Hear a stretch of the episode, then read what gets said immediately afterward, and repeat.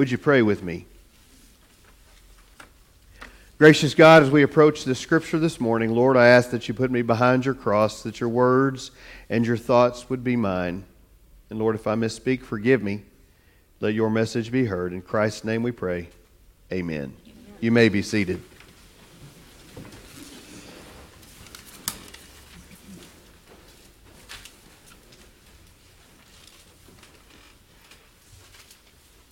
Y'all remember when you were little and your parents were going to take you to Six Flags the next day and you were so excited about going that you couldn't sleep and you couldn't rest and that's how I felt for about three days now. So, so there was this young new preacher. He was handsome coming to town, and he was uh, he showed up on Sunday morning, going to preach his service, and he's driving around town looking for the church, but he can't find it. So he he um, sees a little guy on a bicycle and he rolls the window down and says, Can you help me? And the little boy puts his bike down and walks over. And preacher says, What's your name? And he said, My name's Johnny. And he says, Well, my name is Donnie. I'm the preacher at the Methodist Church. And I can't find the building. Can you tell me where it's at? Little Johnny says, You're not too far. You go up the street a couple of blocks and you take a right. And he said, It's right there. You can't miss it. He said, You almost got there. Well, Pastor Donnie says, Thank you, Johnny, for your help. I sure appreciate that. Why don't you, why don't you come to church and, and I'll tell you how to, how to find Jesus? And he said, Well, wouldn't that be a trick since you couldn't even find the church?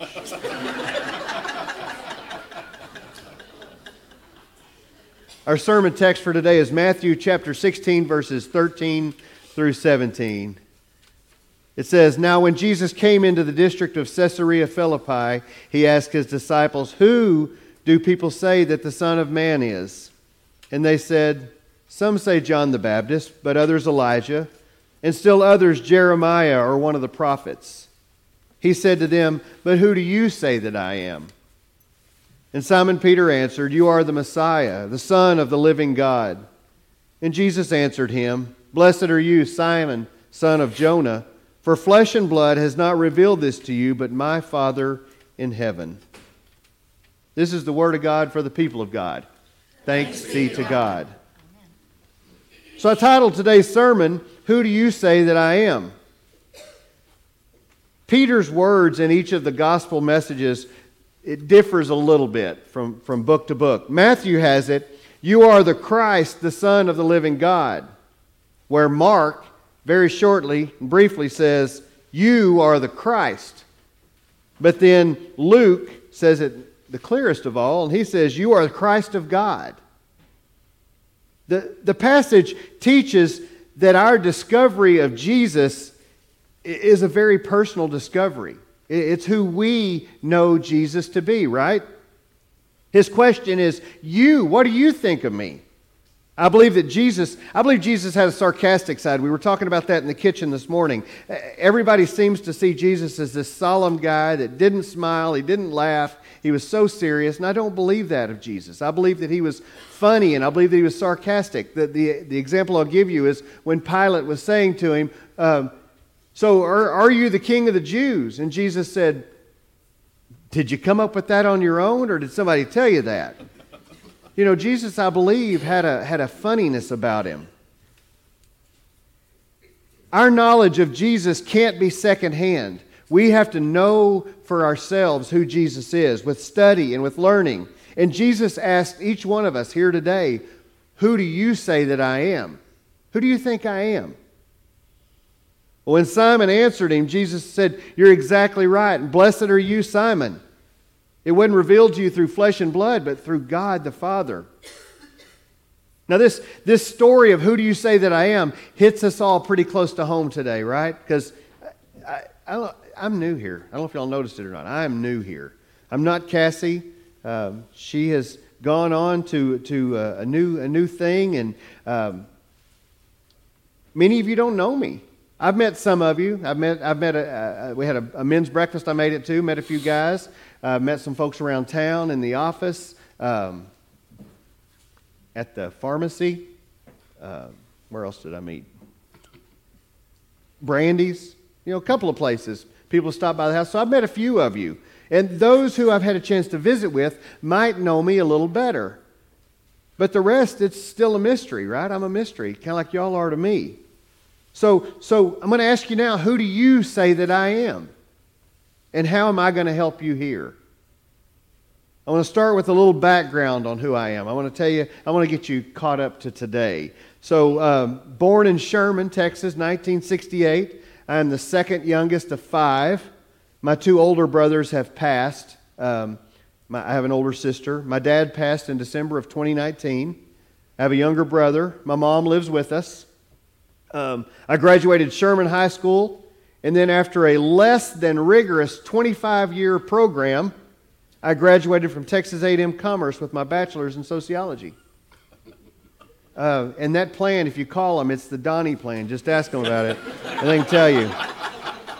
It's like quarter hour a year or something like that. A lot of bowling classes. Um, in 2015, I graduated from SMU Perkins School of Theology with a Master's of Divinity. Um, I worked for Tom Thumb Food and Pharmacy for 15 years, and I drove a Bluebell truck for seven and a half. Bluebell will come up a lot in my sermons. It was on the route of Bluebell that I answered my call to ministry. I first served in the First United Methodist Church of Van Alstyne, Texas. Uh, I, I served there for six years. I was appointed as an associate pastor in 2009. In 2011, moved to Tom Bean, became the senior pastor of Tom Bean United Methodist Church. In March of 2016, mid-year move, Christy and I moved to Nocona as a senior pastor there. I was ordained in June of, of 2017 as an elder in the Methodist Church, and today I begin here. Christy and I have been married for 18 years. She's the better three quarters of me. We have four daughters and the young men that accompany them. Today, we only have three daughters and three guys Cassidy and Malik, Emily and Brian, Courtney and Thomas, and that is Thomas's mom, Pam, back there, who joined us today. Uh, Megan and her boyfriend, Frankie, couldn't make it. Um, sadly, they're uh, sailing up the East Coast on a yacht this week and couldn't get away. So um, I believe that Andy Griffith is still the best television show on, the, on and Shemp is the best stooge. Yeah, no. And Shemp is the best stooge. I love to go on cruises and I love long road trips. I am a foodie, and we spent three trips across the country following diners, drive ins, and dives. I love all kinds of music, and I'm allergic to shellfish. That's Donnie in a nutshell. But you know, even after telling you all that, you still don't know me. The true identity will come in times of need and in crisis and another church business. Do I make hospital visits? Will I be in the community? How do I communicate? The question's already come up. Do you prefer pastor or reverend? Yeah. yeah. I prefer his magnificent holiness, but y'all can call me Donnie. In our sermon text today, we are looking at the question who was Jesus? Was he just a good man? Was he a philosopher who left us some virtues to live by? Was he a prophet? Uh, or was he crazy? Was he some madman that thought himself to be divine? This text is another example of Jesus withdrawing from the crowds. He knew that the end was near. He knew that time was coming when he would be gone. And he needed time not only to rest and, and, and to focus his mind, but to spend more time with the disciples because even after all the time he had spent with them, they still didn't get it. They still didn't understand. And Jesus needed to know that somebody got it, that the work was going to continue. So he withdrew to Caesarea Philippi. And, and the thing is, Caesarea Philippi was, was, a, uh, it was a, a religious hub for years and years and centuries, it had been a place where all the religions kind of gathered, and there were different religions and different practices. And Jesus deliberately set himself against this background with this question of now, with everything you see and everything you know, who am I?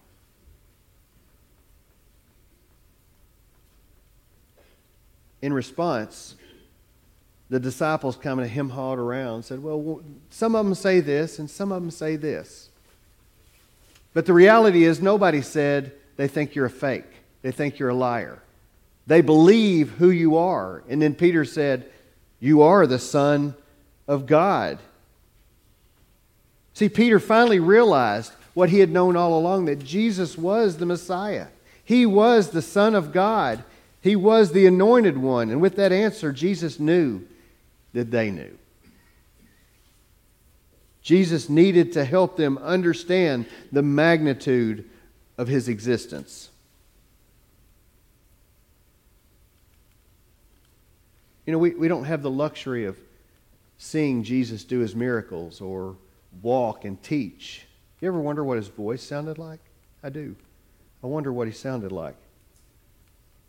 But the beauty is, we do get to see him at work. We do get to see him in, in, in miracles of healing of someone who's, who's gone from stage four to step five. That's seeing Jesus at work. Uh, of seeing the faces of the kids down here this morning. They didn't know me, but they were glad to welcome me here with smiles and conversation. We could have forgotten all about y'all and stayed right there for the entire hour. but we see Jesus in, the, in our families and friends. We see them in uh, the sun rising and setting. Family and friends, my oldest friend is right there on the corner. My oldest friend. We see it in the summer rain smell and, and the cries of newborn babies, elderly gentlemen holding the door for their wives. All these examples of, are God's grace. God gives us to remind us of Jesus and his goodness.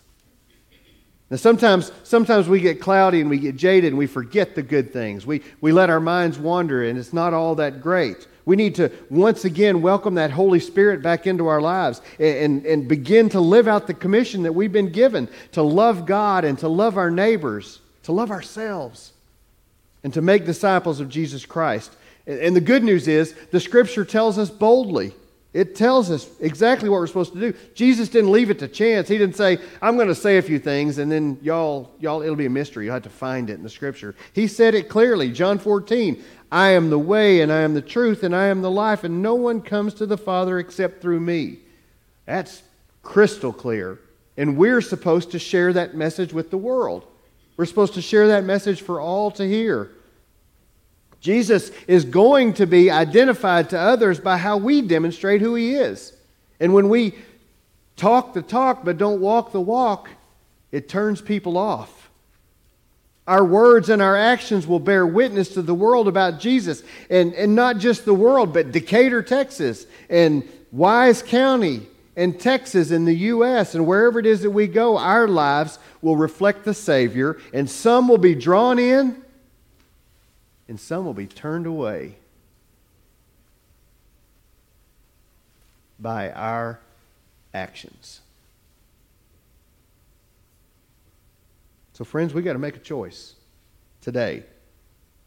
Putting you on the spot, first day here, you have to make a choice today.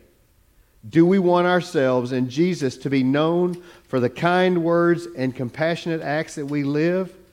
Or do we want him to be known by something that's not so good? Reverend Marcus Jones, two weeks ago here, Marcus is wonderful. He asked the question Who are you when the single mother needs assistance? And who are you when the homeless neighbor needs clothes? And who are you when the troubled youth needs love and guidance? Let's, let's, let's expand that. Who are you when the troubled neighbor needs assistance and love and guidance? And then Gabe last week, if y'all missed Gabe's sermon, you missed out. You missed out. Gabe said, uh, talked about the miracle of compassion. And in our world, and in our community, and in our church, in our homes, they're all riddled with division and chaos and loneliness. How, how do we respond to that? What is the aftermath of that mess? And his answer was simple Jesus is the answer. Jesus is our answer. Folks, as we learn more about each other in the coming days, in the coming weeks, in the coming years, and I have not spoke to y'all behind me. I'm sorry. I haven't forgotten you. Still mad about the curly thing. But as we, as, we, as we get to know each other, I believe that the dreams and that the visions that we share for the church will shape us. I'm looking forward to hearing what it is you have to say, what you hope for for First UMC Decatur and for the church universal, because you remember this is bigger than just us. It's bigger than me and you.